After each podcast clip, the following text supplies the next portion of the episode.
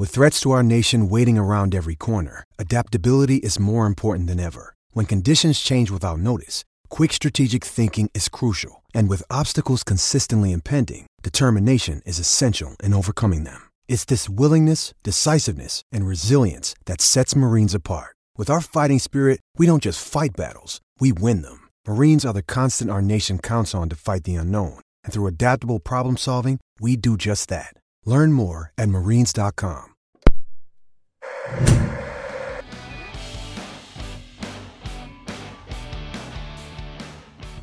Welcome to episode number 47 of Circles Off. A special guest this week for this episode. He's a data scientist. He's the founder of the powerrank.com, which I highly encourage you to check out. He's the author of How to Win Your NCAA Tournament Pool. Newer version available on Amazon and on Kindle as well. You can check that out. Dr. Ed Feng, thank you for joining us on Circles Off. Thanks so much for having me. It's a it's a real honor, and I'm really looking forward to this conversation. Thanks, Ed. Yeah. So uh, for everyone listening today, we are going to delve deep into some college basketball stuff right before you know the infamous March Madness tournament, NCAA March Madness, starting next week. So with Ed today, we're going to go through a bunch of different topics about how to break down different things within this tournament, but also mainly what Ed specializes in here is strategy around filling out your bracket. We know a lot of you guys might have an office bracket pool, a different challenge you might do, something with your buddies. Um, this episode is one you're not going to want to miss because hopefully it's going to make you some expected value in those bracket pools. All right, Ed, let's get started with your your background, uh, as we do with every one of our guests. Uh, I had I have long known that you're a Stanford PhD, but I was reading the back cover of How to Win Your NCAA Tournament Pool, and you were a Stanford PhD in chemical engineering, which we've you know, crossed paths many times in the past. I never knew that before. Um, so I'm very curious how you go from a career path towards chemical engineering into predicting the outcome of sporting events. Yeah, so maybe let me start with how I got into chemical engineering. Sounds good. I was a high school senior and I took a college visit to Case Western Reserve University. And as a pretentious prick that I was, maybe still am, I went up to the chemical engineering prof and I said, Is this the hardest major? And he said, Yes. And after that, I decided I wanted to major in chemical engineering. So I go off to college. I didn't go to Case. I went to I went to Rice and uh, did chemical engineering and enjoyed it, liked it enough, and knew that I wanted to go on to grad school. So after the summer after my junior year, uh, I got an internship out at Stanford. I thought it'd be nice to go check out California, maybe somewhere where I wanted to go to grad school. And I got a job in uh, in the lab of a guy who does polymer science. And the first thing I did in that lab was pour a bunch of chemicals together to try to make a polymer. And uh, it wasn't my cup of tea. Uh, I don't really do experiments. Um, I, I, don't like experiments. Uh, I guess I like cooking, but that that's about the extent of of how I like to experiment. So that summer, I realized like, okay, I like this chemical engineering thing. I want to go into grad school, but I don't do experiments. So let me let me try to get into the quantitative aspect of it. And that's what I ended up doing. I started studying the quantitative aspect of polymers when I was in grad school. Ended up going out to Stanford for grad school. Started studying essentially applied math with my advisor and it turns out that the the math behind statistical mechanics is is almost a perfect background to get into sports analytics. A lot of the variation that you see in physical systems turns out to be the same in uh, in sports. Uh, when you look at fluctuations in games um, there, there's some interesting relationships that remind you of things called like the fluctuation dissipation theorem in statistical mechanics so it ended up being a great background. The other aspect of it that made it a great background was uh, the, the math that I learned through my thesis. Uh, I had to learn about the, the math behind Markov chains. So these are random processes, and um, and I, I learned about that in my thesis, and that turned out to be really useful later because uh, I went on to a couple academic stops, and uh, my last stop, man, my last real stop was at Berkeley, and it was I say it was my last real stop in the sense that by the time I left there, I knew I wasn't going to be an academic. I managed to piss off everybody that I needed to help me get my next job. Um, and you know, I was kind of a young, stubborn kid. didn't didn't really want to publish or perish. Wanted to write one brilliant paper, and and that just doesn't work in the real world of academia. And so I was kind of looking for something else to do. I'd always been a sports fan, and you know, I was really hoping that I could do something in sports. And I stumbled upon what uh, the original creators of Google were doing and their their PageRank algorithm. And essentially, they were making sense of the internet based on the link structure of the web. So um, if you if you think about you know what defines an important website, well, one definition could be that you're getting inbound links from other important websites. And so I thought that might be an entryway into sports, with the analogy being like websites are like teams, and you know maybe you're a good team if you beat another good mm-hmm. team, and how do you do that? And it turns out the mathematics of Markov chains is is uh, is how you do that. Um, I went and took PageRank, uh, fussed with it so that it would accept margin of victory as an input. And that's the power rank algorithm. It takes the original version, takes margin of victory and adjusts for strength of schedule. And you know, margin of victory is a point spread, right? I mean, that's essentially what you're looking at at the at the end of every game. Um, uh, it's it's you know, and you want to make a predicted point spread. And you know, you you know, for any game, you could just take the raw margin of victory of two teams and subtract them, and that will give you a predicted point spread. I don't think you should bet with that. But what I do is I take those margin victories in games and I adjust for who you played. And that's obviously very important in, I, I will argue it's very important in NFL, but um, there's more parity in the NFL. So you may not accept that argument. But in college basketball, it's critical. There's so many different teams, there's so many wide variety of uh, just strengths of teams, strengths of conferences, and college basketball is a really fertile ground to look at that. College football as well. Um, I also do some uh, international soccer rankings on my site. Yep. Um, the code needs a a big update, so you don't have to wait four months for the stupid thing to update these days. Um, but international soccer is another uh, another sport that you know it, there's a wide variation between Brazil at the top and you know Suriname at the bottom. And so this the power rank algorithm really helps you with that. And um, I guess that's the long way that chemical engineering led into sports. All right, so let's get into the transition into betting now, um, which has obviously become a major thing across North. Always has been really a major thing in North America, but now with regulated markets, it's growing. More people have eyes on it. What does your day to day look like from a betting perspective? Because obviously you manage the power rank, so some of your time is devoted to that. You're producing content, whether that's written or your podcast as well, the Football Analytics Show uh, with the power rank and Ed Feng, uh, and then betting on games yourself. What does your your day to day look like? How is that divided? Yeah, I mean, during football, it's, it's kind of a week to week thing. I would say, you know, a lot of the early part of the week, Sunday, Monday, is devoted to the pure data science aspect of it, updating the numbers, getting that up for members. And then, you know, I would say early in that week is really when I try to make my plays based on those numbers. So taking those numbers, when those numbers suggest value, thinking about whether that makes sense uh, or whether, you know, no model is perfect, obviously. Um, I definitely trust my NFL model um, more than any other one that, that I run. And uh, so I try to make sense whether that makes sense in terms of, uh, what I know about the teams, what Rob Pizzola said last week uh, about teams, uh, what a, a, lot of other people that I respect say. And so I would say like that mid part of the week is is geared towards finding bets, and some of them I bet. Oh, well, I, I bet all of them. Some of them end up being content for my site, and then um, yeah, and then I. But I would say like you know more of my time ends up being spent on the site I had kind of had this vision uh, in August of 2021 that I was going to spend more time betting uh, over the course of football season. And you know, I'm, I'm a little sad to say that that really didn't happen mm-hmm. in in the way that I envisioned it. And I'm, you know, every year is different, and I think every year for all of us in the space kind of brings new challenges. It's one of the things that I really love about the betting space and and doing my own thing with my own company.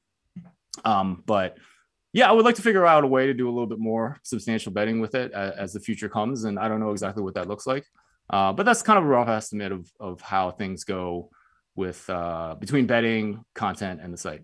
I like how you walked us through your NFL betting over the course of a week. Um, it mirrors a lot of what I do as well. Um, you're a numbers guy, I'm a numbers guy, but I add a, a, layer, a subjective layer of analysis on top of what I do. I'm never b- betting against my model's outputs. Um, but sometimes I'll say, you know what, this doesn't seem right to me. Maybe I'm going to toe the line and not bet on this team, or so on and so forth. But it also comes with its inherent challenges. You mentioned that you you potentially listen to me over the course of the week and consume other content. Um, I'm just very curious, you know, kind of how you weigh those things because um, from a personal perspective, I think at all times there can come a point where a bettor lacks confidence. You're on a bad run you start listening to all these things that are happening around you, and maybe someone vehemently disagrees with stuff you have to say, and you start to question your things. So, how much of what you do is just strictly trusting the model versus this subjective layer that's on top of it? Yeah, I think that's an ongoing thing, Rob. Uh, let me give you an example from this year. So, so one of the characteristics of my model is there's almost no rushing stat statistics in there. Okay. And and when you have an NFL model that has almost zero rushing statistics in there, I mean, and there's a good reason I don't have rushing statistics in there. You know, a lot of my analysis suggests that it's just it's not related to the number of points the team scores. So when you do that, like y- you ended up betting against the Eagles and the Colts a lot this year. yeah. And there was one particular example. I think it was uh, Eagles Chargers, where I think uh, I, I forget the exact numbers, but I, but I had the Chargers and I felt really good about that bet. And um, and and and the move, market moved drastically in the other direction. I, I think it went from maybe Chargers a two point favorite at Philly to a pick or something like that. And you know, looking back, thinking back upon it now, I think that was the right side. Um, I, I think I like I still like Philly in that side, but but there were a number of bets over the course of the year where I'm looking at my numbers and you know, I mean, Rob, I think Rob and Johnny, I think you can question a model if you're six points off yep. what the market says. But you know, at the end of the season, my number was six points off on a lot of these Colts games, and especially heading into that season finale at Jacksonville. And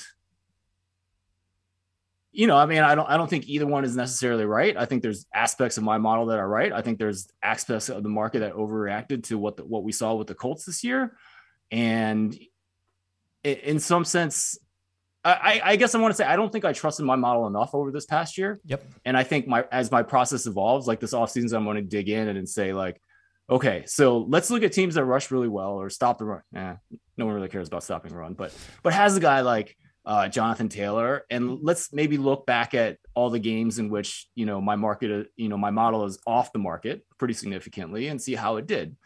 Um, you know, that's going to be a small sample size, so that's not perfect but you know, looking back upon what I did, I think I should have trusted the model a little bit more and not talked myself out of a couple of bets um, over the course of that season. I think I definitely talked myself out of uh, betting a couple of games against the Eagles and against the Colts. Um, and you know, going back and see how those did, and um, I think that's you know that's one way I'm looking to improve the process. But I, I don't think I think it's always evolving, kind of that model versus your subjective analysis. I'm sure it's I, I presume it's always evolving for you as well, Rob. It is. I mean, it's pretty regular for me. Um, I think I, I, I, deal with a lot of the same things you deal with because of the way that we approach sports, which is from a numbers perspective. I've learned over the years that, you know, if you have a 10% on edge on a game and your model's, out, out, you know, spitting out that type of edge or, or larger, it's very likely that you're not capturing something that the market is. However, you only have to be directionally correct, right? right. I mean, even if your edge is overstated, if you still have an edge on that side, unless you're you're you're gonna you know completely bankrupt yourself by following like a full strict Kelly criterion type of um, staking pattern, then you just have to be directionally correct, and that's the, the you know the the goal more often than not. So, I mean, I I feel a lot of the exact same things that you do, where uh, over the course of the years, doesn't matter what sport it is that I'm betting on, where you might be constantly betting against a team and the market is constantly moving the other way. And then you kind of have to take a step back and say hmm am I, what am i missing here? And you you can kind of go crazy when you start evaluating at that level right? To the point where you start to question all the work that you've put in and the back testing you've done and whatever. So it's it's not it's not a simple game by any stretch of the imagination. I think so much of what comes with it ed um, is the mental aspect of just being willing to say you know what? I've put this together I'm fairly confident it works. I've tested it. I know that this doesn't matter. This does matter. And just kind of running with it. And I, I don't know why it's so hard to do that at points for certain originators, myself included. But I, I tend to personally struggle with that on, um, uh, on like a weekly, monthly basis. Right. And, and it brings me to something uh, that Alan Boston told me on my podcast uh, not too long ago. You know, I asked him about closing line value, and he, didn't think it was that important simply because he thinks he needs to do something different in order to get an edge. And I'm, I'm not going to come on the show and say closing line value is bogus because I, I do not believe that. Right. But in a sport like the NFL, where I believe I have dug into the numbers to extent that I would say few other people have. Maybe I'm at a point where like not every game is going to go my way, but it could still be the right side. And I, I haven't even I haven't fully processed whether I think that's true. Um, I think the more quantitative analysis you can put behind an assumption like that, like a little bit like like I talked about earlier, looking back at these games involving the Eagles and the Colts, you know, the more you can say, okay, I don't care as much about closing line value for this team. Um, but you know, I mean, for for example, like I, you know, I'm doing college basketball now, and if I don't get closing line value on a game, yeah, it's not a good bet. right. Right. Yeah. Like my models are very similar to what other people are doing. I'm not doing anything special. I mean, I've told you what I'm doing. Like I have margin of victory and I adjust for strength of schedule. And I think my model is good. And I try to understand these teams on top of that but like I haven't really dug into a point where I can say like, yeah, I'm ahead of everyone and I have something that that maybe no one else is doing. With football, may, maybe that's the case. I don't know. Uh, again, and you can only it's never a one and zero whether you're right or whether you're not. It's it's you know how confident you can be in that assumption, and uh, and I, I think that it just requires work to figure out.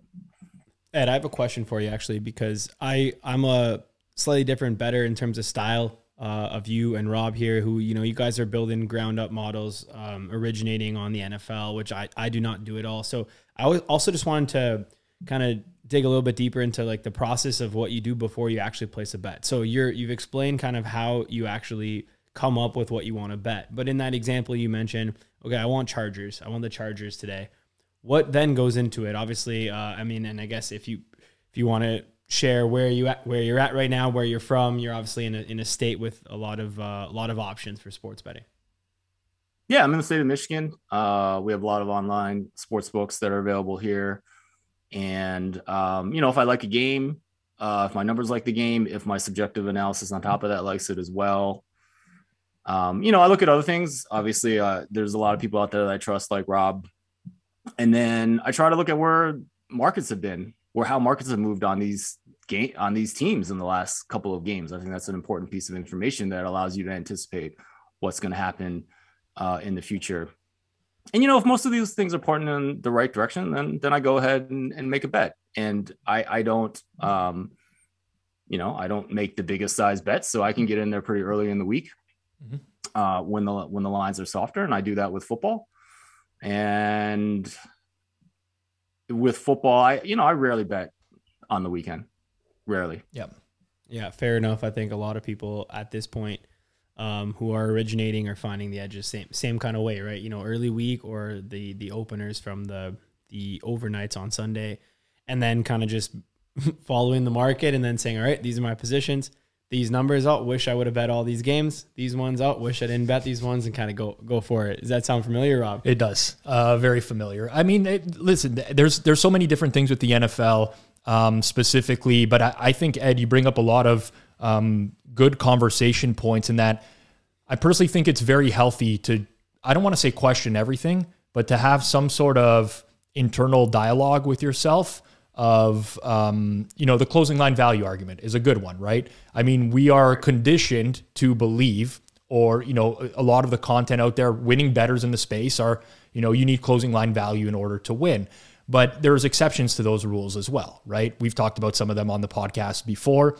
I think over, I think it's very valuable metric over time. But um, I, I think it's it's important to just be able to question things in the space and kind of do your own research and and whether or not um, you think there's value to certain things. So uh, a lot of that certainly hit home with me. Uh, on a personal level, I'm just very curious because um, I I don't model a number of sports, but I still like to bet on them. Uh, it's more of a recreational thing for me. Do you find yourself doing the same for stuff that you don't model? I try to avoid it. Okay. So I'll give you a good example. So this morning, uh, this week, I really wanted to to bet Illinois in the Big Ten conference tournament, and uh, even though things are kind of busy with with brackets and stuff, uh, there's a lot of prep that that goes in my podcast this week. I was like, look, I really want to bet this, so. Um, so I so Rob, I, I didn't I didn't bet my hunch and and I was like, well, let me let me get some numbers on this because I have the code. And then so Tuesday, I worked really hard to get that code working, and it was just a failure. it's kind of embarrassing for me to say, but like I couldn't do it because of the like the advanced structure of the bracket. Yep. Like there's like two sets of playing rounds, and my code was just like, no, no, I'm not. I, I refuse to accept this. So I started writing a different simulator to do it, and then like that wasn't quite right and that wasn't giving me the same answers as what the other one gets. So I, I couldn't really trust that. But then I found a workaround. So I was just like, forget it. Who cares about those teams and those those that first playing game? Like, let's just assume a winner and, and go on. And so I did that this morning, and I calculated a bunch of odds. And uh, you know, it turned out that there wasn't much value on on Illinois. It was very close to to the market value. Um, and spoiler alert, I, I I don't think Illinois can win the NCAA tournament, but man, they they can make life hell for for a bunch of teams with the talent that they have. So um, I ended up putting a small bet on Illinois simply because I think the numbers are uh, underestimating their strength, and one of the reasons is is one of their key players has been hurt for the majority of the season, and this is a guy that I've been eyeing for the last couple years, thinking he can be Big Ten Player of the Year by the time he graduates. Uh, a guard named Andre Curbelo. So I did put a little bit of a bet there, um, but I tend to lean on the numbers simply because I, I think that gives you a, a, a basis to, uh, to to make a bet. And because I got that code working, I did the odds for all the other uh, conference tournaments. And you know, there was a question of I, you know, I um, I think this Duke team is kind of interesting. And it turned out there was a little bit of value of Duke as a, as a pretty big favorite in the ACC tournament. They they were minus 125. Uh, my numbers suggested that there was value on that simply because the rest of the conference is so freaking bad mm-hmm. this year. And um, so I, I think I, I, I think that's a good example of where I kind of let the numbers tell me where there's value because these, these margins are really thin, right? Right. Um, there wasn't a ton of value. You know, there was a couple percentage points. I think I, you know, I had Duke at 57% chance to win that tournament versus 50, you know, versus a break even probability of 55. So it's not a, a huge edge, but I think there is one. I, I kind of had a hunch that there was one. And so I, I bet that there's also the factor that like Duke really embarrassed themselves in that Coach K home finale. Yeah.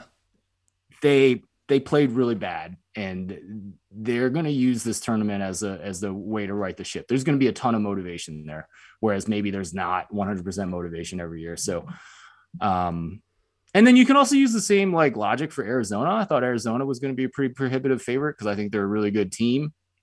Um, they're about like minus 110, I think, this morning. Uh, but the number said no. The number said, uh, you know, their probability of winning the, the Pac 12 was about 50%.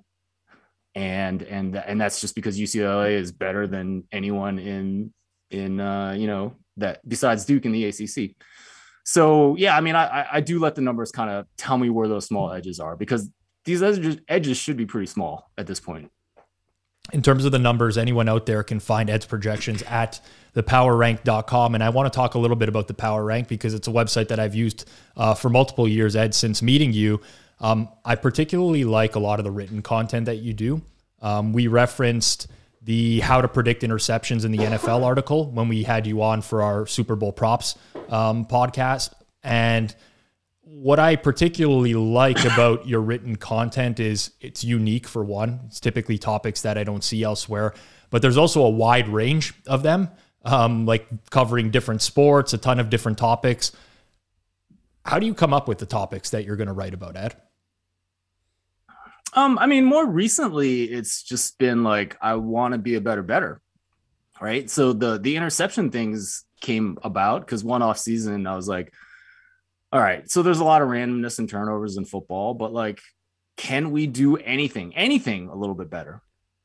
And um, yeah, so actually, one thing I'm working on this off season, which is based on a talk I gave last May, was like, um, I ended up writing the thing about predicting interceptions, and uh, I think that in itself is an interesting data thing about like don't look at a very small set of events that are just picks right? Look at a bigger set of events that are indicative of, of a quarterback's behavior um, and and that bigger set ends up being passes defended.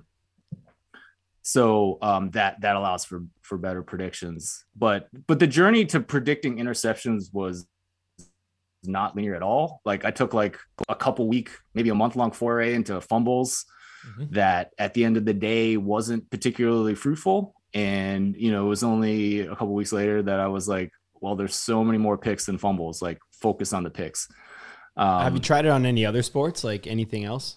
College basketball, potentially, or even like anything, like the whole concept of, hey, don't just look at interceptions, which is one one stat, yeah. which is like you know how many interceptions does a quarterback throw in the in the entire year? It's not like it's not hundreds, right? So have you tried that same concept with any other sports? Key stats. I have not tried that concept um, in, in other sports. I'm trying to think. I mean, maybe I have, but um, yeah, no, I, I don't think so. But uh, you actually reminded me, Johnny, thinking about other sports of, of just another way in which um, some content came about this week. Uh, when when is this? Uh, when is this podcast going to drop? Uh, probably like Thursday? Thursday tomorrow. Yep. Okay, so so I've been working with Edward Egros on a lot of the content on the on the football analytics show. And he suggested for some stuff we are doing, like, oh, let's let's talk to these people that have done some work on predicting upsets in the NCAA tournament. And I was kind of like, no, it's like small sample size, right? Like I, I don't, I, I don't, you know, like you, you, I, I just don't trust like that work, right? I don't, I don't think there's a lot of stuff because anytime you say, oh, I'm just going to look at uh, tournament games and look at the characteristics of these games and figure out what upsets are, you're you're limiting your sample size. And he's like, no, no, no, we should really do this.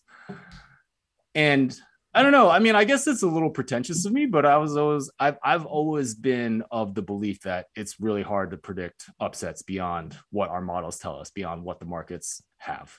Um, basically, because there's a lot of randomness in college basketball and that's also really fascinating in the sense like i've just been uh, i've been reading the signal and the noise by nate silver and i've always had this belief that like why the heck can't geophysicists like predict earthquakes right you know like not knowing anything about the problem i'm like oh you guys of course you guys should be able to predict earthquakes. You've been working on this for 200 years.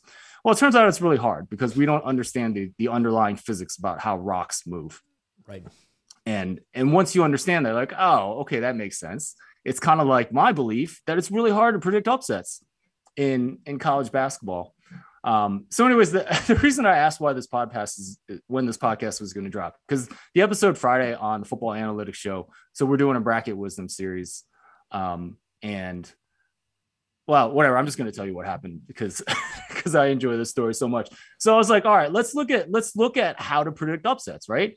forget forget looking at one set of tournament games. Like let's look at all college basketball games in which an underdog is uh is is is a dog by six or more points, right? That gives you a decent sample size of games. It gives you a sample size of about 400 games from the current season.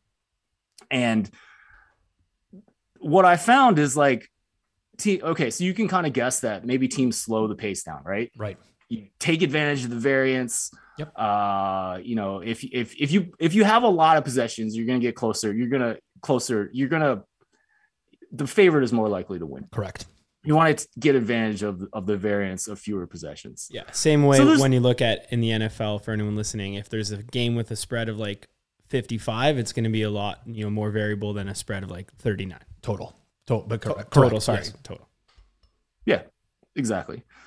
So it turns out there's no evidence of that. Like the pace is actually higher, slightly higher in games in which an underdog of six or more point ends up winning. Mm-hmm. So the other thing you can ask is like, well, those underdog teams like jack up threes, right? right? Again, trying to increase the variance of, of what's going on. And so you dig into these games in which an underdog of six or more points wins, and they actually shoot fewer threes. Um, and the favorites shoot more threes. And I think that's because of the game state. I think because to beat a favorite, you have to be up late and then you're not shooting threes. Right. Right. Yep. Um, I don't know if I, I don't know if that's completely true. Um, but they're not shooting more threes. So I don't want to say that there's not individual coaches out there that are smart enough to say, I'm a six point dog. I'm going to slow it down. We're going to shoot more threes. I'm sure they exist. But overall in college basketball, that's that's far f- from true. And it turns out that the biggest effect is three point shooting.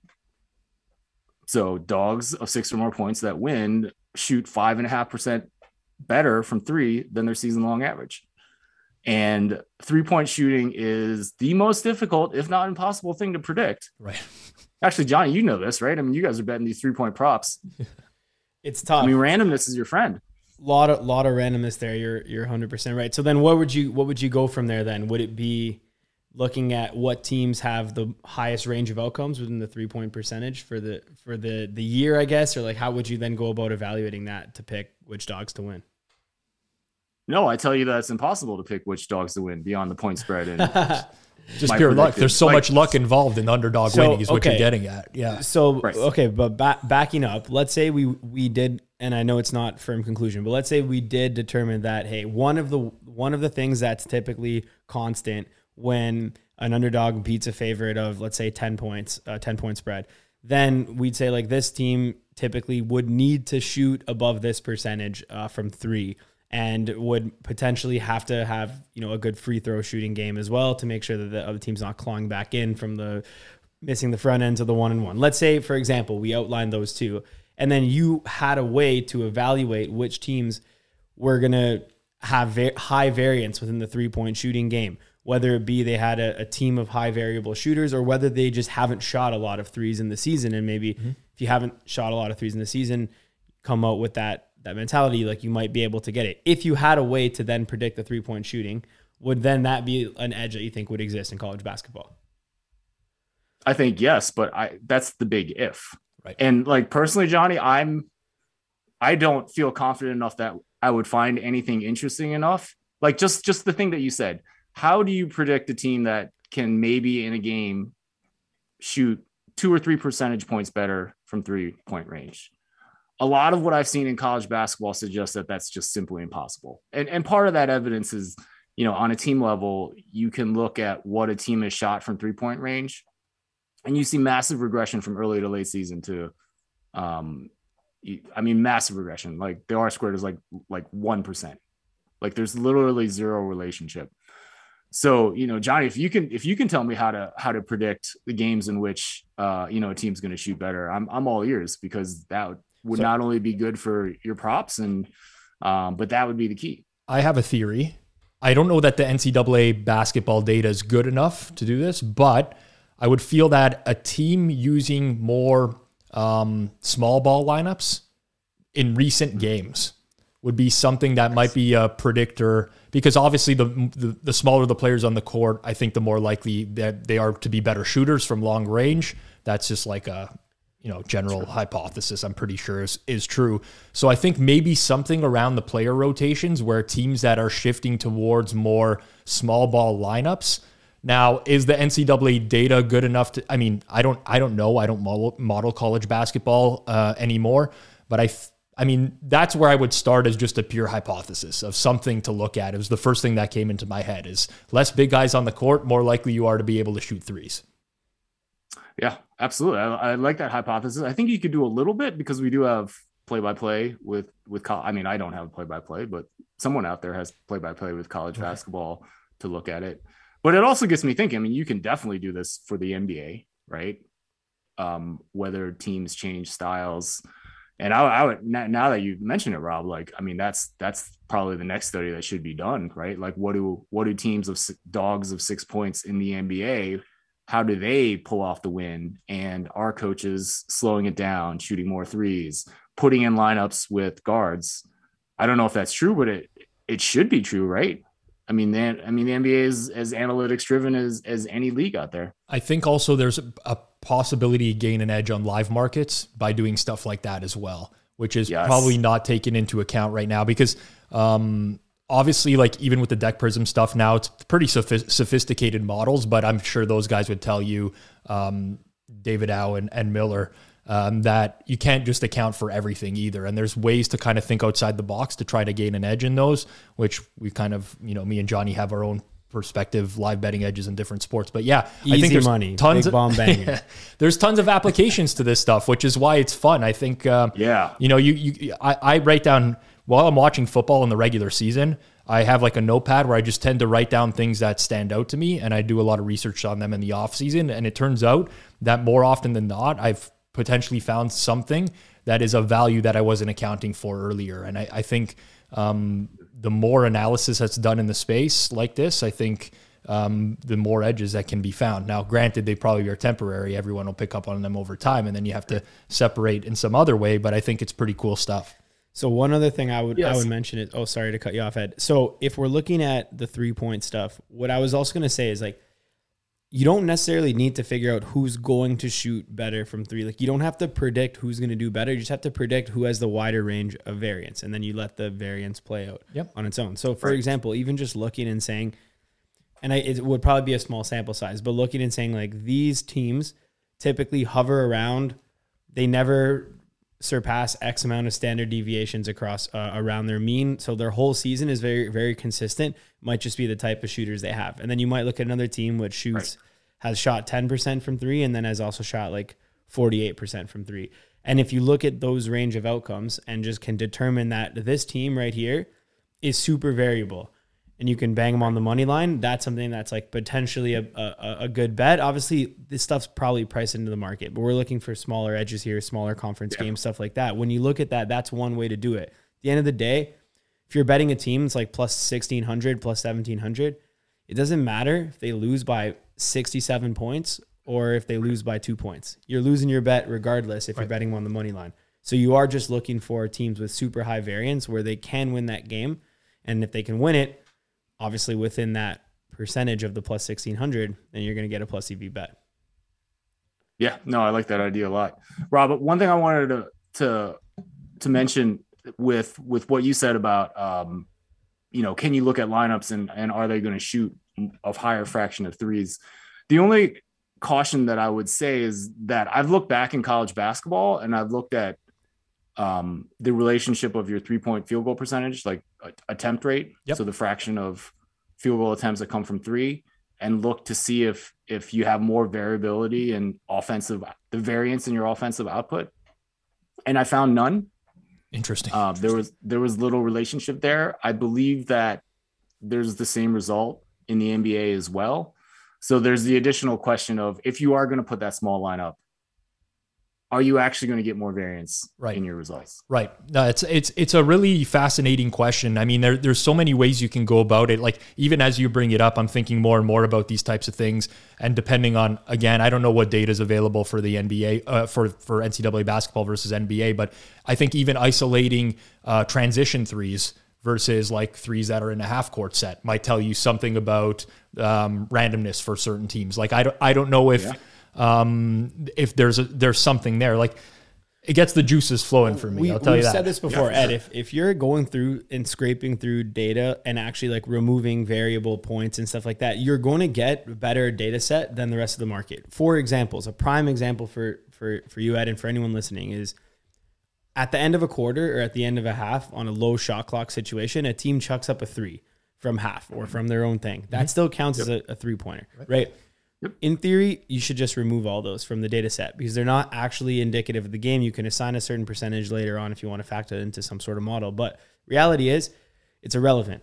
So because of the fact that that's not a real three that should count into, oh, I'm three for 13 in the half. So by going through and just like removing all of these types of things, this is just one example for three pointers. But and then what Rob said is like transitioning it out, like how many transition threes, how many were like fast break off a turnover, how many were which are, you know, typically less common, how many were actually like drawn up out of a timeout, out of a you know what I mean? You can actually go through and build a better data set and then have a better uh, angle. So if you're doing any of that, Ed, Right. that's money stuff, the real money stuff.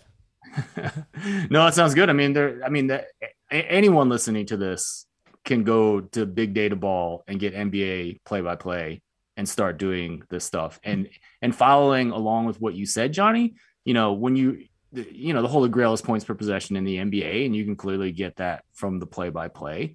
But I would argue you got to strip out all those all those foul possessions at the end of the game. That's not yeah. normal bas- That's not normal basketball. Right. Um, this is something that I've thought about doing for a while. I've, I've never gotten around to it. So, um, but but it you're you should have a high higher expected points per possession if you're getting fouled intentionally. Right. Or you so, can apply some sort of score effects to or or time effects. I mean, that's more right. complicated, but yeah there's ways to go about that. Um, this is a very interesting conversation, Ed. Um, we're going to switch into filling out brackets shortly, an educational type piece. But I noticed you had Ken, Ken Pomeroy on your podcast um, this past week. For those who don't know who Ken Pomeroy is, you probably don't follow follow college basketball at all. But he's basically the college basketball um, analytics godfather, I would call him uh, sure. pretty much. I mean, um, kenpom.com, everybody uses the site in some capacity or another. Even if you don't value the projections, there's just so much data available on the site. I'm just right. curious in your conversation with him, Ed, was there any valuable learning that you took away from that convo with him and just, you know, anything that you were able to pick his brain about? Yeah, so many things. I mean, I, in particular, kind of enjoyed his breakdown of teams um you know like i'm at a point where like i'm looking for like little things that are not available in box scores like just insights about players teams whatever. And he definitely provided a lot of those. One thing he did say was straight up like injuries are overvalued. And we were talking about baylor in particular and they had an injury. They've had a couple they have a couple i would argue two critical injuries but it doesn't look like they're they're playing any any worse. So could be variance could not be. But he did make the point that we tend to uh, put an emphasis on injuries simply because it's a story to tell, and, and our brains like to tell stories. Our brains like to explain things um, because that's what our brains do. They, they make stuff up. And, and that gets me back to the whole thing about how we, we tell stories about randomness, right? Which is related to you know how you second guess yourself when you're on a losing streak even though your model's been winning at whatever rate that you trust for however many years um, I think that same thing comes into play with injuries. And you know, it was really similar to what Alan Boston said the, the week before. He's like, some injuries don't matter. The team, college basketball teams have programs and they can plug guys in and and do just as well. So I thought that was particularly interesting. Um, but yeah, I mean, you know, I mean, you probably check it out for yourself because I mean, Ken is definitely worth listening to. He's done a lot of interesting things. Uh, he's got curling rankings. Does he really? He's got curling rankings. Wow. We might have to take a look at that. we we were bet, we were betting some Olympic curling over here. So um, and I was oh yeah uh, I didn't find find Ken's stuff. I mean maybe it's not published or public. I don't know if it is or not. But um, yeah. So if you if you go to kenpom.com, there's like a little I don't even know what the what's the what's the puck thing. The the puck oh like the, the rock that they throw. It's called a rock. Yeah, there's a little rock uh, in the banner. So just click on the rock. Okay. Fair enough. Yeah, we got it. Like, there's got to be some detailed analysis. Who's got the hammer? Who's got, yeah. for those, for anyone who watches, who doesn't watch curling, that went right a, over their head. That's a thing, though. Yeah, that's a thing. It's Whoever's got the hammer. Last rock, right? The hammer's last. The rock. last rock is very hammer. important. Very important. Yeah, you should. If you don't, I, I mean, what's it? Is it called a steal? Do you steal? If the it's a steal or it's a blank end if if there's no points scored. if there's no point scored, you keep the hammer. You keep the hammer. So if there's no point scored, you keep the hammer. If the other team gets a point when you had the hammer, big no no. That's basically a shorthanded goal. Yes, it's a steal. It's a, it's tough to. It's I oh, mean. Wow. People do overcome it, but it's very difficult. You don't want to give up points when you have the hammer. It's usually a very good indicator that you had a very bad. We're, we're off the rails already. So uh, Ed, if you don't mind, just uh, where can people find your your podcast? You mentioned like the KenPom episode. We had Alan Boston. Uh, just I could give that a little plug right now, so everyone could write it down for later. After you're done this episode, you can go watch that one. Yeah, after absolutely. Uh, it's the Football Analytics Show, and you can find it wherever you get your podcasts. Right now, it's the Bracket Wisdom series, which is a daily series of about ten minutes every day uh, that gets you ready to uh, win your March Madness pool. Okay, we getting into that right now. We're, we're going to get into it. So, I, I, for all the listeners and viewers out there, uh, we're getting into an ed- educational piece. Obviously, March Madness around the corner, so we want to talk about filling out brackets. Now, some of this stuff that we're going to go over, if you're an experienced bettor or someone who, you know, knows a lot of game theory, some of this stuff may not be for you because we want to appeal to the casual bettor, uh, someone who might be filling out a bracket for the first time, is in an office pool or whatever. But also, we're going to go through some more advanced concepts as well throughout this. And Ed is a perfect guy. Like I said, uh, I have read this book, which is actually a very quick, short read, but is filled with information. I would highly suggest it for anyone who wants a copy of it that they can uh, refer to over the course of the years. But let's just start with um, a lot of people get discouraged, so to speak, about filling out a bracket because they don't follow the sport uh, or they don't have some sort of sophisticated model, um, number of variety of reasons. Is it still possible for them to gain an edge over other people in the bracket, in their bracket, even though they know nothing about the sport? Absolutely. I think if you just use analytics, like if you just go to my site or, or, or whatever. I mean, let's not plug my stuff, right? Just you can. to you can 538. Pl- this is your time, Ed. It's your time to shine. You can plug whatever you want. Yeah. So, I mean, if you just go, uh, just any reputable source of analytics, so whatever, Let, let's just use mine because I actually have some solid numbers on it. You know, like your odds of beating someone, and you just put the higher ranked team in um, in every game. You know, your odds of beating any one person from um, kind of ESPN's bracket, I estimate to be like 75, 80%.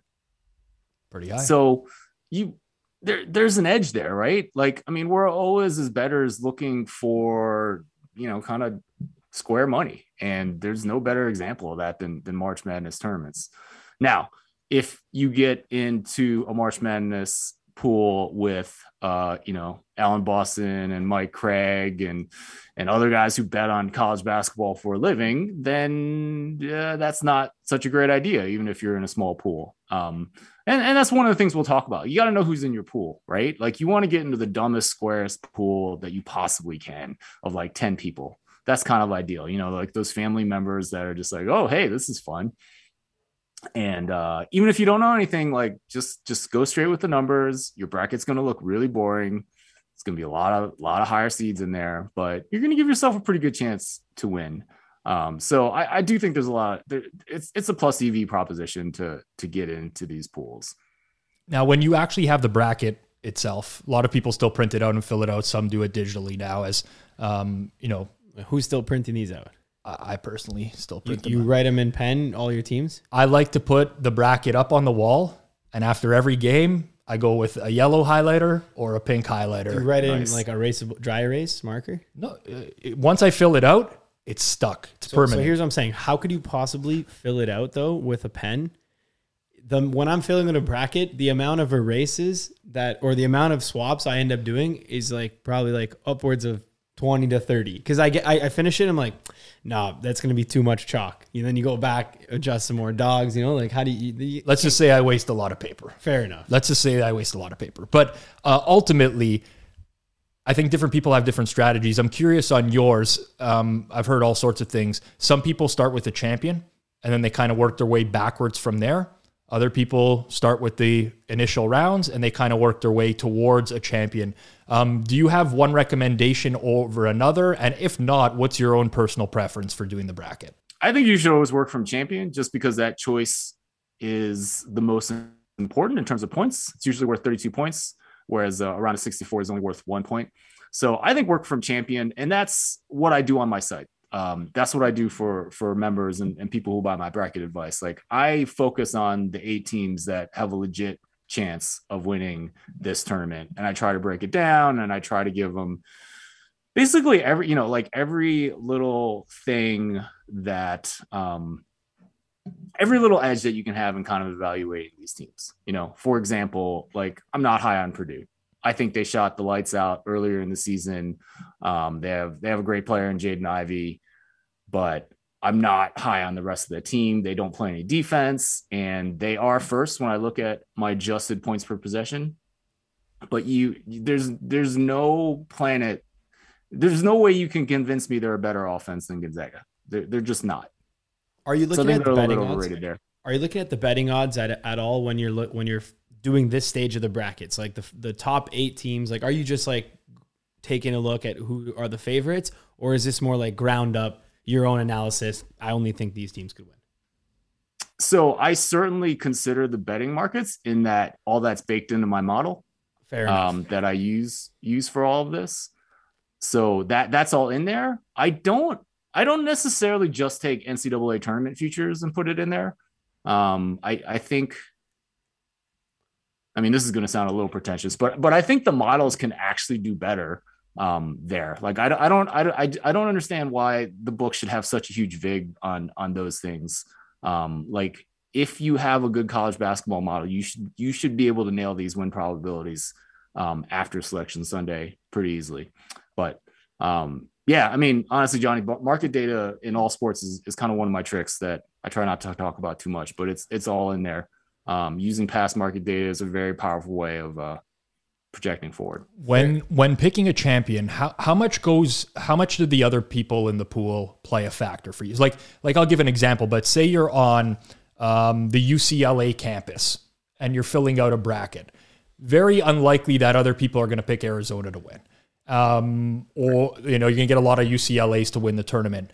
Um, w- like how much of that factors into like potentially, let's say you're, and I'm, I'm just, I'm just throwing out a hypothetical here, but you're down on Arizona. You don't really think that they're deserving of a number one seed or whatever, just throwing something out there. But you know, the vast majority of your pool is going to pick Arizona to, to exit early.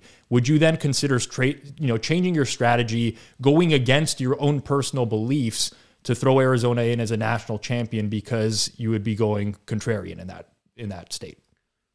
Yeah, I absolutely would. I mean, maybe you throw up, but sometimes you do that when you're betting on things, right? Right. Okay, so you mentioned first. Yeah, like knowing who's in your pool is, is a really critical thing. And Rob, that's kind of the perfect example, right? If you are local in Los Angeles and everyone's high on UCLA because they made that magical run last year, um, then yes, you should fade them. Um, you should fade them and pick someone else. Uh, Arizona is a good example. Um, Gonzaga is an interesting example. They're they're going to be the favorite Yep. by almost any metric that you respectable metric that you can find. But you know, for that, like it, I, I would suggest like you know Arizona and Gonzaga would be my top two favorites. But if you're in LA, you know you're a little bit more likely to have someone pick a Gonzaga or an Arizona just because you're on the West Coast. Right. So maybe pick the best team, you know, east of the Mississippi River, uh, which this year might be a Kentucky, uh, might be a Baylor. So, um, yeah, but that's absolutely the right thinking, right? You want to fade what other people are doing. I live here in Ann Arbor. Last year, a lot of people picked Michigan to win because Michigan was pretty good. Um, but but they weren't the best team in the country. So there was a lot of value in in fading them. Okay, so you start. You got to know who's in your pool. So awesome. It's very similar to like reading a sports book's rules or reading a, your pool's rules before you make a decision, right? So you got to know who's in. Fade if there's going to be a specific pick. If you're in an NHL playoff pool and you're in Montreal, don't take the Habs. Don't take the Canadiens. We got it. So that's step number Right. one, most important. Okay, from there, you mentioned you like to narrow down the top eight, and then these are the teams that potentially can win the tournament. I'm going to pick one of these as my winners. From there, what's next in the process? Yeah, I mean, I, I mean, picking from there, it's pretty easy, right? Because you just pick the higher, you, you pick the better team in all the the other games. Um, so I actually provide that service both for members of my site, which will be my best numbers, and then uh, if you sign up for my free email newsletter, I'll give you that cheat sheet for um, based on my my public numbers, which are margin of victory adjusted for strength of schedule. I try to make that pretty easy because you know, I mean, in particular, you don't want to spend too much time trying to figure out the 12 over the five. You know, it, it used to be a thing where, you know, you just write all these articles about like, you know, which 12 is going to be at a five because there was a little small sample size of years where there were a lot of upsets there. Um, now, if you kind of look at the, if you look at a large enough data set, like 12 seeds are slightly less likely uh, to beat beat to win that first game than 11 seeds or slightly less and they're slightly more likely you know than the 13 seed right it's it's very linear there's nothing special about that 12 when you look Right. at a big enough data set so don't you know um and again you know the the stuff i was telling you about predicting upsets as well like that stuff's hard um just just pick the chalk you're gonna be fine and I, it's really similar to, you know, how like, you know, Rufus always tweets on the Super Bowl, like, I'm hoping for the most boring Right. Super Bowl ever Yeah. like I want I want to be asleep at halftime kind of idea. It's kind of the same thing with pools. Like you want a boring tournament. It's it's not like you're not going to win if if things go crazy in the first couple rounds because things do go crazy, right? But the more boring it is, the, the better it is for kind of your optimal strategy. Um, both like kind of the favorites where you're where you're in a small pool and, and you want to pick a you know the higher ranked team, you know a lot of chalk versus uh, you know the contrarian thing where you are trying to fade other people. In both cases, you want the the optimal strategy. You're rooting for kind of a boring tournament, and um, I, I think there's a lot of parallels there. So if, if you're in a bigger pool, you know, it's like let's say like twenty thousand people, Even go more than that. Like, hundred thousand people, Yeah. massive pool hosted on some site. Um, how does this change everything, or does it? Yeah, I mean, I personally wouldn't join that pool because, you know, if you're in a, a what a hundred thousand person pool, I, you know, my methods can probably get you to win about once every five thousand years. yeah. So so let's say it's a free. is- let's say it's a free. it's a free. contest. It's the Warren. Bu- well, Yeah, let's yeah, not yeah. even say it's a, a Warren Buffett like perfect bracket thing. Let's just say it's a million Just say dollar. winner wins a trip to the Super Bowl, Right. free Yeah. entry, some brand sponsors it, and whatever. We're So, like, basically yeah. forcing you to join the pool, Ed. And, Yeah, and we want to know what your strategy be, it would be in that larger pool. exactly. Yeah. Um. yeah, I mean, you're certainly not picking all favorites there, right? I mean, you're you're gonna go with you're gonna go with upsets. You're gonna talk to people who know 358 college basketball teams and and which ones are more likely to win than not. Um, yeah, I did some stuff on the odds of a, of a perfect bracket. Uh, It ain't happening. It's so small. It's so small that I think I I think if I remember right, the cost to insure it was like two thousand dollars. Yeah. For a billion, yeah, a that, billion. that probably sounds about right. Because if Um, I, I follow it every year, there's like an ESPN tracker that tracks how many of the ESPN brackets across all pools are perfect through just the first two days. And Right. it's usually like between like zero and 10. So that would Right. be between the first, just the first two days, right? Then you just get into Saturday, Sunday, and then Yep. it's, it's done. I believe I could be speaking out of my ass here, but I'm pretty sure that you are more likely to get struck by lightning seven times in your life than you are to fill out a perfect bracket. To give people some perspective. Right. But what if you're trying to get struck by lightning? Well, then it's a different story. I'm, I'm talking about like not going out with an umbrella and you know a steel rod in the air or anything like that. Just like the statistic, statistically speaking, over time, you're more likely. What, what's more likely? You shoot a round of golf in the 60s? Please stop now. or I fill out a perfect bracket. Okay, Ed. Um, okay, awesome. So basically, to sum that up real quick, what we're saying is like if you are in a bigger pool, and I, I think actually I'll ask Ed this one, like what constitutes a pool size where you would want to stay with like kind of like the chalk strategy um, versus actually trying to expand it. Like how many is too many? If your pool's ten people, no doubt you want to make sure you're like chalk. Pick one of the top eight teams to win the pool. Don't go crazy with like a, se- a seven seed winning it, stuff like that. But if you're in a pool, let's say like 100 people or uh, 150, it's just like an office pool, uh, some some you work. Does that change like in terms of like the 10 person pool, 150, and then obviously 100,000? Where would you put that 100 to 150 sweet spot? Yeah. Action where the favorite strategy uh, has a lower win probability than like kind of a contrarian fading strategy. It's usually somewhere between 20 and 50. Maybe, man, I guess I've seen some examples where it gets to 100. Um, but yeah, somewhere somewhere between there. I mean, so so basically, you know, all these are estimates based on data from ESPN, and it kind of matters um, the fraction of people that you're assuming pick the favorite. You know, so you, you know, if you think back to, uh, I've been using 2019 as an example when Duke was a big favorite. Um, you know, my numbers had them about 34% chance to win the NCAA tournament, which is very, very high for the favorite. Um, but uh, uh, let's see. So it was like, uh, you know, let's say like 40% of ESPN brackets picked uh, Duke.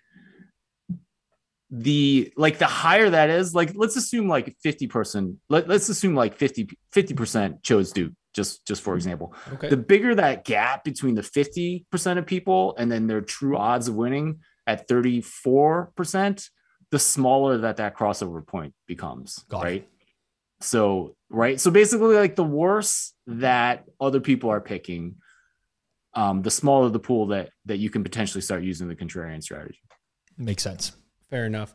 Okay. Um, last question on this, I guess, and then we can start to get into our closing question here. But um, we wanted to get like you to give out a piece of advice you haven't given out before. So definitely anyone listening, check out Ed shows. Um, you know, he mentioned before, we'll plug him again at the end. But what's one piece of advice specifically for college basketball, March Madness, specifically for March Madness? That's like it's not out there. Give us a piece of advice that, or or give us something that's like super overrated, and you're like, never follow this. Both will be just as valuable. Right. So, I mean, I mean, I already talked about some. Like, don't focus on twelve over fives. Like, that's like literally the worst waste of time that you can possibly get. And Johnny, I actually already gave you one, right? Like the the whole like the lack of predictability of upsets is something that's going to appear on my podcast the day after this. Um, you know, it's like it's like predicting earthquakes, man. It's it's it's hard.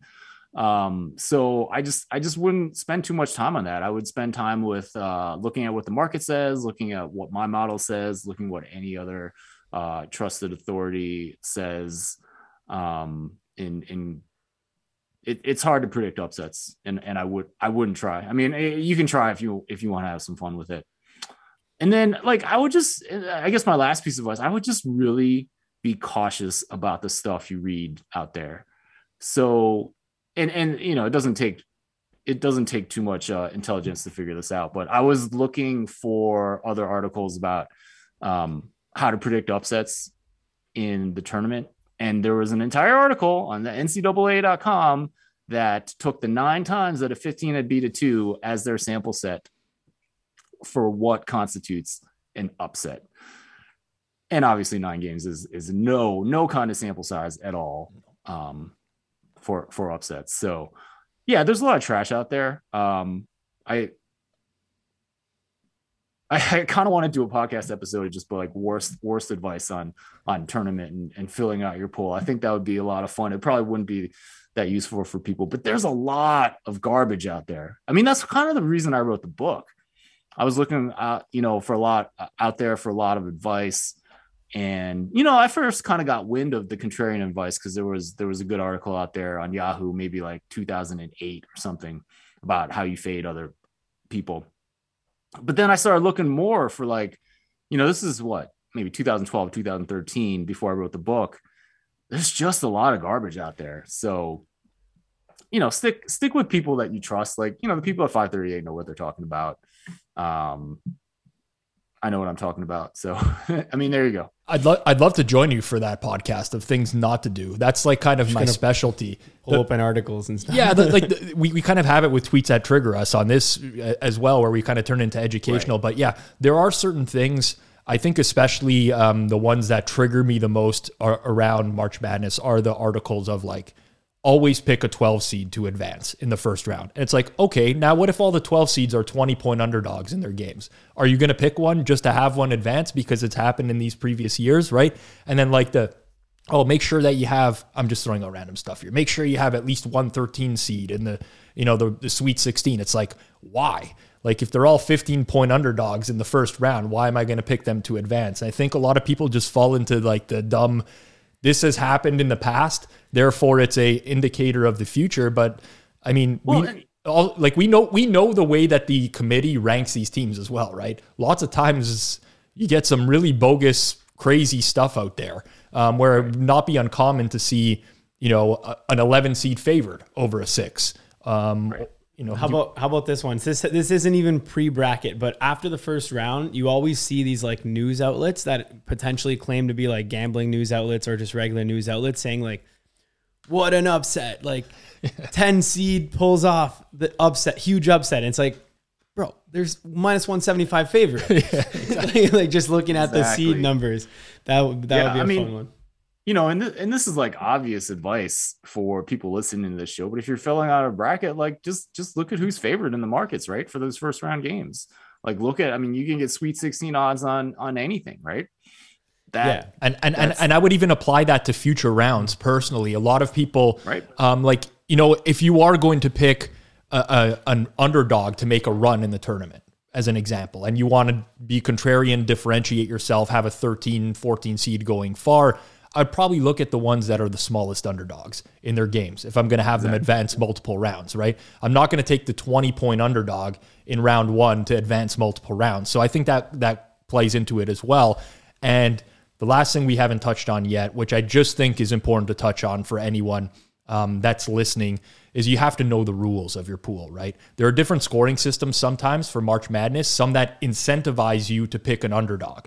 So if an underdog or a lower rated seed wins their game, you get extra bonus points. In that case, you're definitely going to want to look at the market numbers because, like we said, sometimes lower seeds are actually favored in the game. And you're almost always going to want to pick that team, regardless of whether or not you think they're going to lose, because there's just such incentive for you to do so. Yeah, But- there's also pools where like I, I was once in a pool where like if the 16 seed wins, then that's 16 points. If the one seed wins, only one point. At that point, like when I was running through that, it was better to just take every single dog, right? I mixed in some around the middle seeds, but if that's the case, then you have to look at the max amount of points that one seed can even get, right? It's just like one, one, one, one. So as Rob mentioned, always read your rules. Uh, we, we should have mentioned that off off the rip. So read your rules and then know who is in the pool with you.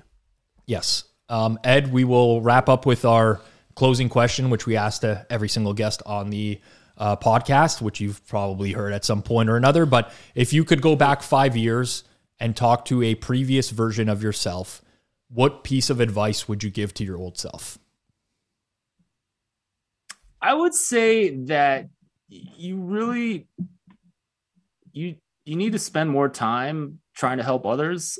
And I know that seems kind of trite, but like um maybe let me give you an example like of of of my life in in sense in in in my work, right? Like my work has always kind of been football and um you know like after end March Madness and after March Madness ends like I don't know in past years I would just not uh you know maybe do some NBA stuff maybe like uh I'm I'm saying this really badly but but now the more I think about the more I've changed over the last couple years is focusing on how more focusing on like how can I help members of my site and people who follow me right? And that is knowing more about football and doing better football calculations than anyone else out there and the you know it, the month of of April and May is the time to do that.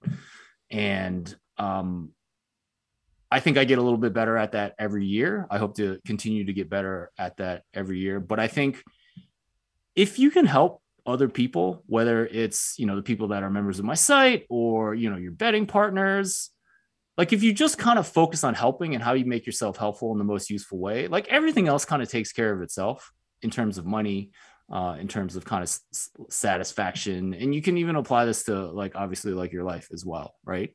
You can get the most benefit out of your marriage if you focus on helping your your spouse. Yep. Uh, you can get the most out of your family and and your life um, if you kind of focus on helping your kids even if that means like you know the drudgery of spending an hour on a saturday like filling out some form for like the soccer team. And i think that you know i think a lot of times in life we we get caught up in the rat race and where we're going and this and and that and the other thing. I know i certainly do. I think the thing that's kind of helped me the most is just just making it really simple like waking up and saying well how can i most help members of my site and working on my business? How can i most help like my wife in in in her you know her job and her career and and stuff like that? And i think if you just kind of focus on that everything else kind of it takes care of itself. And like you know that doesn't mean like you have to work 52 weeks out of the year on on your business or whatnot. Like you should take you should take some time away. You should take a week to you know think big and, and how you want to pr- proceed in the future. That doesn't mean you don't take vacations or whatnot but you know when you are focused on work or or the meaningful things um you know if you just if you think about how you can sweat for others a little bit i think a lot of everything else takes care of itself Ed, I'm not gonna lie to you. It was a rough start to the answer, for sure. It was really well said. One that, of the best. That was our best answer I think we've ever we've ever received. Right. Um, thank you for that advice. I think that's amazing. You know, just making yourself um, more valuable to others around you. Um, you know, I didn't even. I haven't even. I'm just still it's still spinning in my mind. Thank you very much. That was an amazing answer, and thank you for coming on to the podcast and being with us here today before we close off, if you just want to plug your stuff one more time. So you've got that podcast coming out on Friday. listeners can find it. Uh, um, is it the football analytics show where that will be? Or Yeah. Is it, yeah. Okay. So you go it's go very ahead. Give, conf- it- it's give very it- confusing. Yeah, give, it's very confusing this time of year because uh, my podcast is the football analytics show but right now during march it's uh, um, the bracket wisdom series so it's a daily podcast uh, of about 10 minutes every day it started monday march 7th and it'll go every weekday until the start of the tournament next thursday um, but it really is about football and football analytics because that is the bulk of my business and that's the bulk of, of what i'm going to do. And uh basically as soon as the tournament starts my next guest is uh i don't know who it's going to be but but someone to talk about what the heck is going on with russell wilson and and Nice. and aaron rodgers and and all that stuff. So my podcast is the football analytics show and then my site is thepowerrank.com i think the best way to uh to interact there is to sign up for my uh, email newsletter so it's my sports betting email newsletter and um uh you know i try to make it three things valuable concise and entertaining. And during football season, it's mostly about football. Um, um, but you know, I'm trying to do some golf in the off season. Started doing that last year, and uh, it was it was pretty good. Nice. And uh, so the the newsletter is the best way to go, simply because like this time of year, like I'm so busy that like I'll send out a newsletter and forget to post it on the site. and so um, you know, if you're on the newsletter, you can you get get all my best stuff. Um, and uh, and you can always just reply if you have a question. Just just reply to the email newsletter, and I'll get back to you about whatever. Very cool. Um, so that uh, that you can get that at thepowerrank.com. If you could go back and talk to a previous version of yourself, would you change the name of your podcast to make it less confusing? Um, no, no. Probably gets a So- lot of good SEO value. That's in what I was saying. It's it is a good name for ranked, like traffic. Yeah. It's like you, you got all the things covered. No, nobody is searching circles off ever, but people are definitely searching football analytics. So he's he's way up on us right now. Yeah, no, actually, Rob, I would say no because I chose that at a point in my uh, in the evolution of my business where I knew like it wasn't like like my business is not ranking sports teams. right. My business is to help football bettors with better calculations. And I realized that right when I started the podcast. And that's why I called it the Football Analytics Show. Maybe I should change it to the Football Analytics and Betting Show because that's that's really what it is. But I think that title reminds me like like this is what we do, right? And you need to get back to talking about football. And you know, and that's a mistake I've made. I feel like, you know, like I, I haven't been good about getting episodes up in the off season. Um, I, I think it's fine to do some episodes that are not necessarily all football in April and May, but um, you know, people care about it all year round, and and um, the title kind of helps me focus on on what I should be doing on that podcast. Perfect. Uh, I will plug the book one more time as well. How to win your NCAA uh, tournament uh, by Ed Yeah. Feng. Rob's really holding up a pockets Bible size. It's pocket. It would honestly would book. fit in my back pocket. It's it's a, a very quick read, but it's actually like there's a lot of detailed ex- examples in here, which I like about it. There are visuals. Um, it's. It's really good. Honestly, I'd highly recommend it for anyone who's just like, if you want to have it on hand, you can refer to it every single year. I think it's really good stuff. So you can check that out on Amazon uh, or Kindle Appreciate as it, well. Yep. Um, appreciate Yeah, it's Go ahead, Ed. just just like if you're if you're on Kindle Unlimited, you can get the book at no additional cost. Beautiful. and Okay. uh, just download it on your Kindle. And uh, if you are really fluent in analytics and you trust me that your odds of decrease, uh, your odds of winning a pool decrease exponentially with pool size, you can just skip the first two chapters and go straight to chapter three. Know exactly what to do for your pool. Okay, Dr. Ed Feng, everyone. Thanks everybody for listening. We will see you all next week. Rate, review, five stars.